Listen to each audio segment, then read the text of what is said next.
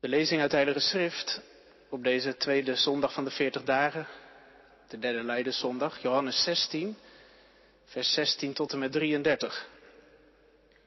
Stuk uit Jezus' gesprekken met zijn leerlingen, de maaltijd vlak voor zijn heengaan, de liefdesmaaltijd bij Johannes, avondmaal. Is het een afscheidsgesprek of een gesprek waarin hij zijn leerlingen verzekert van blijvende nabijheid? Allebei. Gods woord uit de mond van Jezus. Nog een korte tijd en jullie zien me niet meer. Maar kort daarna zien jullie me terug. Daarop zeiden een paar leerlingen tegen elkaar, wat betekent wat hij nu zegt, nog een korte tijd en jullie zien me niet meer, maar kort daarna zien jullie me terug. En ik ga naar de Vader. Wat betekent nog een korte tijd? Wat bedoelt hij toch? Jezus begreep dat ze hem iets wilden vragen. Hij zei, proberen jullie te begrijpen wat ik bedoelde met nog een korte tijd en jullie zien me niet meer, maar kort daarna zien jullie me terug? Waarachtig, ik verzeker jullie. Je zult huilen en weeklagen, terwijl de wereld blij zal zijn. Je zult bedroefd zijn, maar je verdriet zal in vreugde veranderen. Ook een vrouw die baart heeft het zwaar als haar tijd gekomen is. Maar wanneer haar kind geboren is, herinnert ze zich de pijn niet meer, omdat ze blij is dat er een mens ter wereld is gekomen. Jullie hebben nu verdriet, maar ik zal jullie terugzien en dan zal je blij zijn en niemand zal je vreugde afnemen. Dan hoeven jullie mij niets meer te vragen. Maar ik verzeker jullie, wat je de Vader ook vraagt in mijn naam, Hij zal het je geven. Tot nu toe hebben jullie niets in mijn naam gevraagd, maar vraag het en je zult het ontvangen. Dan zal je vreugde volmaakt zijn. Ik heb jullie dit alles in beelden verteld, maar er komt een tijd dat ik niet meer in beelden spreek, maar jullie zonder omwegen over de Vader vertel. Als je dan iets vraagt in mijn naam, hoef ik het niet meer namens jullie aan de Vader te vragen, want de Vader zelf heeft jullie lief, omdat jullie mij lief hebben en geloven dat ik van God ben gekomen. Ik ben bij de Vader vandaan gegaan en naar de wereld gekomen. Nu verlaat ik de wereld weer en ga ik terug naar de Vader. Toen zeiden de leerlingen, ja nu spreekt u rechtstreeks en niet in beelden. Nu begrijpen we dat u alles weet en dat niemand u iets hoeft te vragen. Nu geloven we dat u van God bent gekomen. Jezus vroeg, nu geloven jullie? Er komt een tijd, en die tijd is er al, dat jullie uiteengedreven worden. Dat ieder zijn eigen weg gaat en mij alleen achterlaat. Maar ik ben niet alleen, want de Vader is bij mij. Ik heb dit gezegd opdat jullie vrede vinden bij mij. Jullie zullen het zwaar te verduren krijgen in de wereld, maar houd moed. Ik heb de wereld overwonnen. Gelukkig ben je als je het woord van God hoort en het bewaart in je hart. Dat wil zeggen als je eruit leeft. Halleluja. Laten Johannes 16 op ons inwerken. En de toespitsing ligt met name in de belofte van Jezus in vers 23. Ik verzeker jullie, wat je de Vader ook vraagt in mijn naam, hij zal het je geven. Johannes eenvoudig in zijn diepte en diep in zijn eenvoud. Gemeente van Christus, wij leven tussen de tijden. Nog een korte tijd, zegt Jezus, en jullie zien me niet meer, maar kort daarna zien jullie me terug. En wat voor de leerlingen op dat moment slaat op Jezus dood en zijn opstanding, dat komt al heel gauw in het bredere perspectief van zijn komst op de wolken. Wij leven tussen de tijden, tussen de tijd van Jezus heen gaan en van zijn terugkomst. En hoe moet je dat leven nou karakteriseren? Jezus zegt, prachtig beeld, als een moeder die een kind krijgt. Als het kind wordt geboren, dan heeft de moeder het zwaar, heftige pijn, weeën, tranen. Maar eenmaal in haar armen, al die benauwdheid is op slag vergeten. De tranen van pijn glinsteren nog op haar wangen, maar het zijn nu tranen van vreugde en geluk. Dezelfde tranen, maar anders. Wij leven tussen de tijden. Het gaat door de pijn heen. Niet zonder hoop, zeker niet. Er is nieuw leven in aantocht, maar wel door de pijn. Levenslang geboortepijn. Een vondst van priester dichter Huub Oosterhuis. Levenslang geboortepijn. Persweeën. Johannes gebruikt een woord in onze vertaling vertaald met het zwaar hebben, dat alles met uitpersen te maken heeft. Uitknijpen. Je kunt ook even denken aan dat oude beeld van geoogste druiven die in een grote wijnpersbak worden gekiept. En de boer die daar dan met zijn voeten op gaat stampen om de sap eruit te persen. Geboortepijn. Jullie zullen het zwaar te verduren krijgen in de wereld, zegt Jezus in vers 33. Uitgeknepen worden. En dan denk je, nou, nou. Ja, zo kunnen we reageren vanmiddag. Maar Jezus zegt, zo is het gewoon. Jullie zullen het zwaar te verduren krijgen. Dit hoort bij Jezus volgen. Achter mij aankomen. In de tussentijd leven. Uitgeknepen worden door de wereld. De wereld, tja. Hoe verhouden wij ons daar eigenlijk toe? De wereld en de gemeente, is dat water en vuur? Als je het Johannes-evangelie leest, krijg je sterk die indruk. Twee werelden tegenover elkaar. Maar je moet wel goed blijven lezen. Want het is niet zo dat Johannes het beeld oproept van aan de ene kant de grote boze buitenwereld. Maar gelukkig is er dan ook nog de kerk en daar zitten we warmpjes bij elkaar. Veilig in een kokon. Natuurlijk kan de wereld zich soms wel zo ontpoppen. De grote boze buitenwereld. Je hoeft maar even te denken aan vervolgde broeders en zusters in Noord-Korea en China, Iran. En dan zijn er ook sommigen die zeggen, ja, als je niet uitkijkt, dan gaat het straks ook zo in Frankrijk met die nieuwe wet.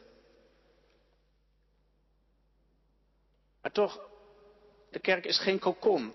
Als Jezus leerlingen na zijn dood als bange vogeltjes bij elkaar gekropen zitten achter gesloten deuren, dan verschijnt Jezus in hun midden als de levende en hij stuurt ze er direct op uit. Zoals de Vader mij heeft uitgezonden, zo zend ik ook jullie uit. De kerk is midden in de wereld geroepen.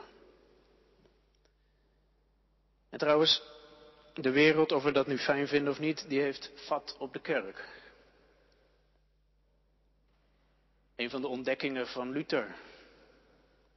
Als je in een klooster gaat zitten, dan neem je de wereld gewoon mee. Want wat is wereld?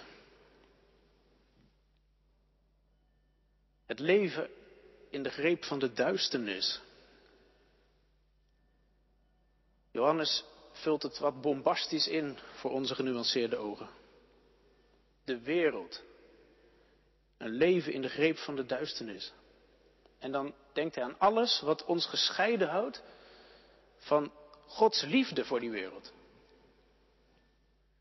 Wat ons in het donker zet en ook donker houdt voor het licht van God. Het ongeloof voorop, de hoogmoed, ongehoorzaamheid, allemaal zulke soort woorden. En dan valt ook het oordeel van God. Daarin gevangen zijn we verloren. Dat is wereld. En moet je toch niet zeggen, dat is het leven dat we allemaal in ons omdragen. Wat Luther zei, je neemt de wereld gewoon mee. Je eigen hart, een wereld van duisternis op zich. Veel grijs tinten, maar soms heb je ook die woorden van Johannes nodig. Om het gewoon eens even te zeggen, te horen. Ongeloof, hoogmoed. En nu zegt Jezus, in die wereld zul je uitgeknepen worden, verdrukking hebben. De duisternis dringt zich steeds op om het licht van Gods liefde te overwinnen. Om een wicht te drijven tussen Jezus en zijn gemeente. Ja, en dan heeft de duisternis wel wat meer pijlen op zijn boog dan alleen bloedige vervolging of vrijheidsberoving. De overheid die zijn voet in de kerk zet. Aan Jezus verbonden blijven, dat gaat dwars door je heen. Dat is een strijd van iedere dag. En hoe zul je het redden om dan in het licht te blijven?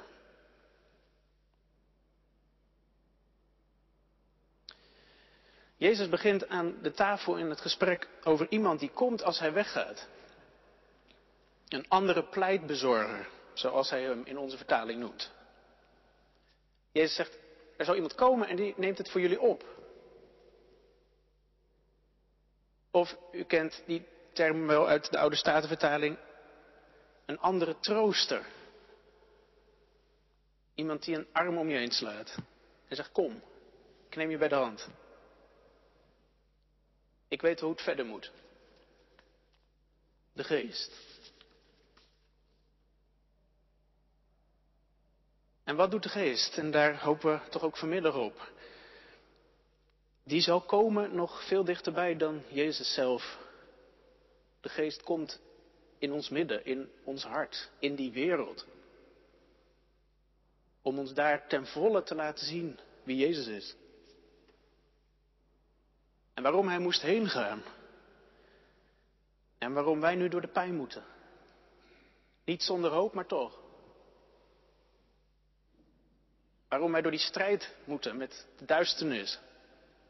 Een strijd waarvan je denkt, nou, mij niet gezien.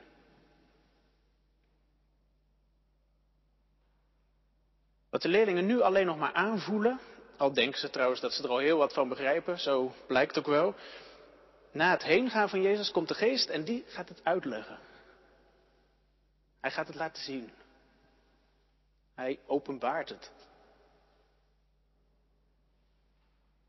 Jezus, weet je wie dat is?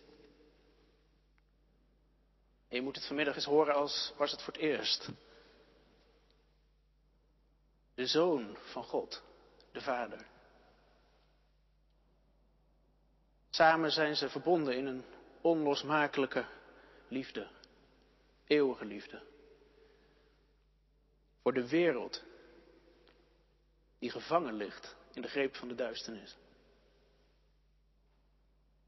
De wereld waar wij helemaal bij horen.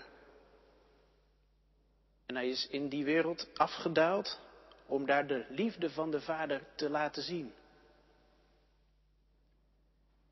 En dat de liefde, die is zo groot, dat Jezus daarvoor tot het uiterste is gegaan. Zijn leven heeft gegeven in de dood. En toen was de duisternis op zijn sterkst. Toen barsten de krachten van ongeloof en hoogmoed en duivel los. Jezus ging erin staan, hij trok het allemaal naar zich toe. Hij maakte zich er één mee, één met die wereld. En zo brak hij die macht van de duisternis aan flarden. Van binnenuit kapot. Zijn heengaan, zijn dood aan het kruis, is de weg van de overwinning op een wereld vol duisternis. En nou is het zo bijzonder. Op die weg heeft Jezus allen die zich vanmiddag aan Hem toevertrouwen, meegenomen. Hij heeft jou meegenomen. mee in zijn hart. Mee door die duisternis opengebroken naar het licht van zijn vader. En nu zegt hij tegen jou, weet je dat je een vader hebt? In deze wereld. Een vader die jou lief heeft. Mijn vader. Zo zei hij het naar zijn opstanding tegen zijn leerlingen. Mijn vader is ook jullie vader.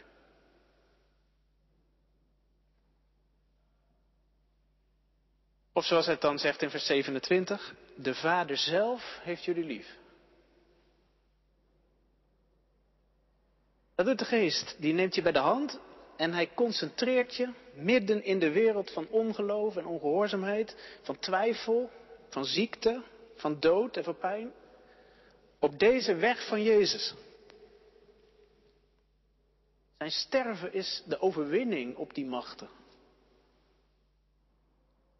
Hij bevrijdt je eruit. En hij heft je op in Gods licht, brengt je in de eeuwige liefde van zijn Vader.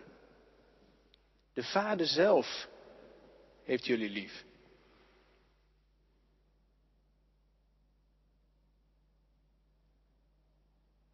Praktisch betekent dat, en nou komt de toespitsing, praktisch betekent dat dat de geest je in deze wereld leert bidden in Jezus' naam.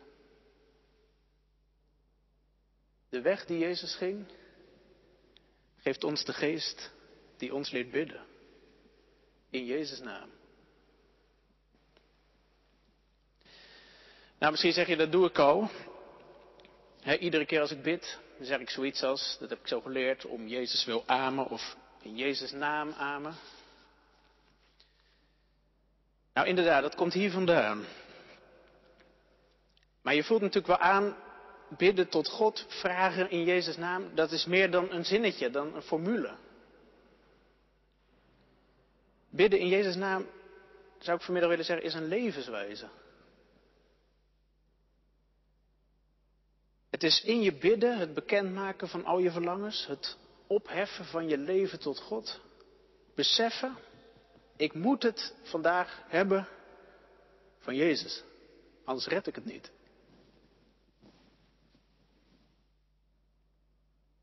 Bidden in Jezus' naam. Ik dacht, misschien helpt het even om te kijken hoe ik hier sta in deze toga.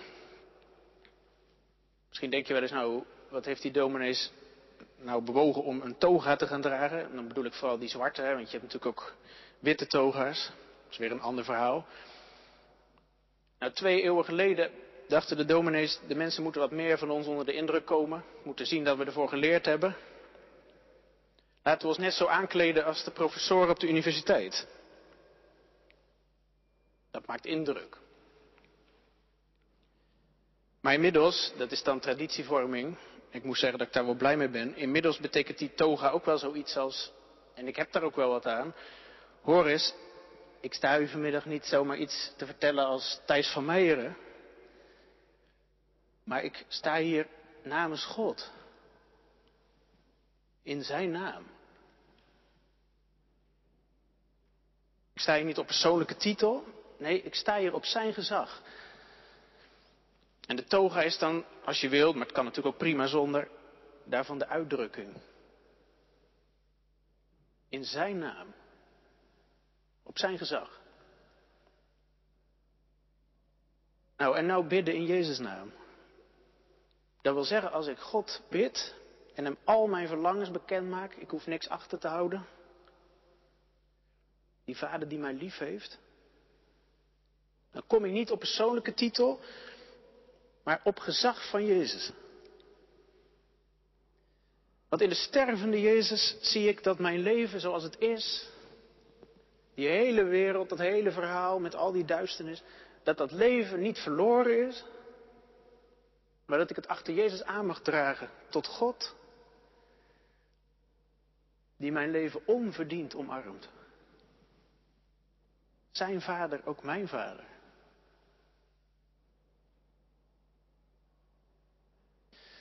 Kom ik op persoonlijke titel in het licht van God? Waarom zou God mij aannemen en verhoren? Het licht en de duisternis, die vertragen elkaar niet. Maar nu kruip ik weg achter Jezus en kom ik in zijn naam. Jezus, ook zo'n mooi woord van Johannes, hè? Het lam van God dat de zonden van de wereld wegdraagt.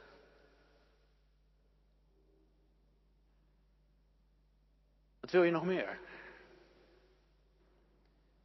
Jezus zegt, daar heb je genoeg aan. En hij zegt dan ook in vers 26, als je zo bidt, heb je het niet nodig dat ik nog apart voor jullie vraag aan mijn vader. Als de Heilige Geest je laat zien wie Jezus is, dan heb je daarin als het ware alles in handen. Je hebt Jezus in handen om zelf vrijmoedig tot de Vader te komen met al je vragen en verlangens. De liefde van de Vader voor zijn zoon is ook zijn liefde voor jou.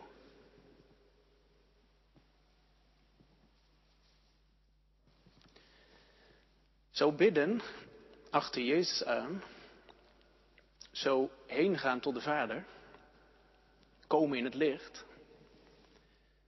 dat betekent ook nog iets anders.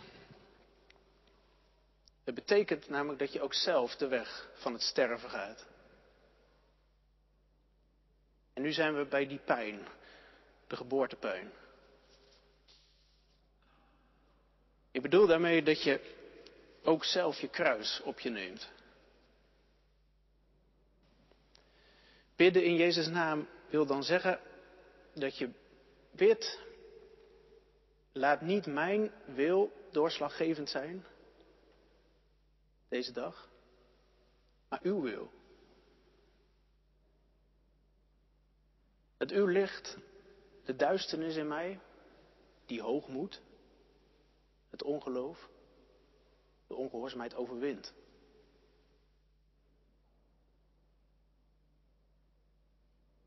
Het is de overgave aan de Vader.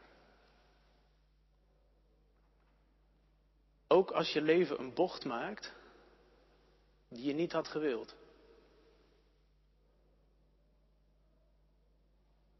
Vader, wat u doet is goed. Het is het liefhebben van je naaste. Ja, ook als die naaste je verdriet doet. En misschien zelfs wel haat. Je verwond heeft. Het is je toevertrouwen aan God. En dan proberen gehoorzaam te zijn aan zijn gebod om lief te hebben tot het uiterste.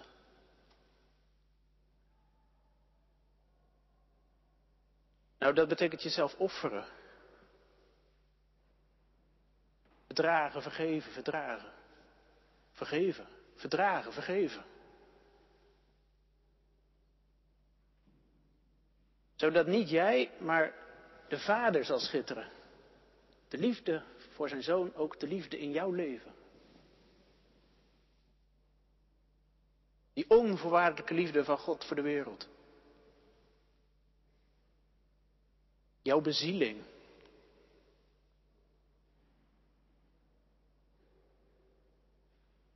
En dan voegt Jezus toe, wat je de Vader ook vraagt in mijn naam, hij zal het je geven. Alles wat je nodig hebt om die weg te gaan, je zult het ontvangen.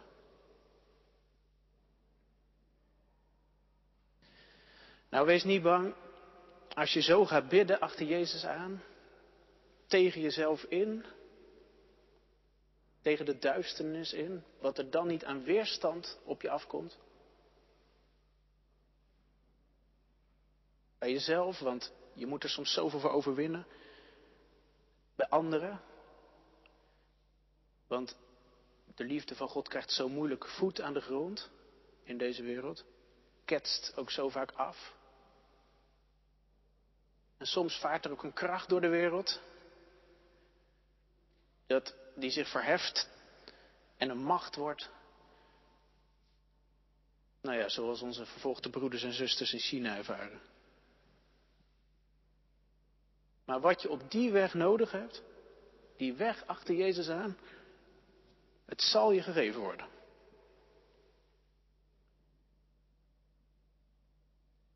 Nee, er staat niet wat je ontvangt. Maar er staat wel waar het toe leiden zal. Gebedsverhoring betekent je vreugde zal volmaakt zijn. Blijdschap. Die komt dus uit de hemel. Je weet je met een eeuwige liefde gezien door de Vader en de Zoon. In de weg die je gaat en die soms heel moeilijk is. Van jouw kant breekt het je misschien wel helemaal op. Ik kan het niet volgen. Als u mij deze kant op roept en dit is het offer dat u vraagt.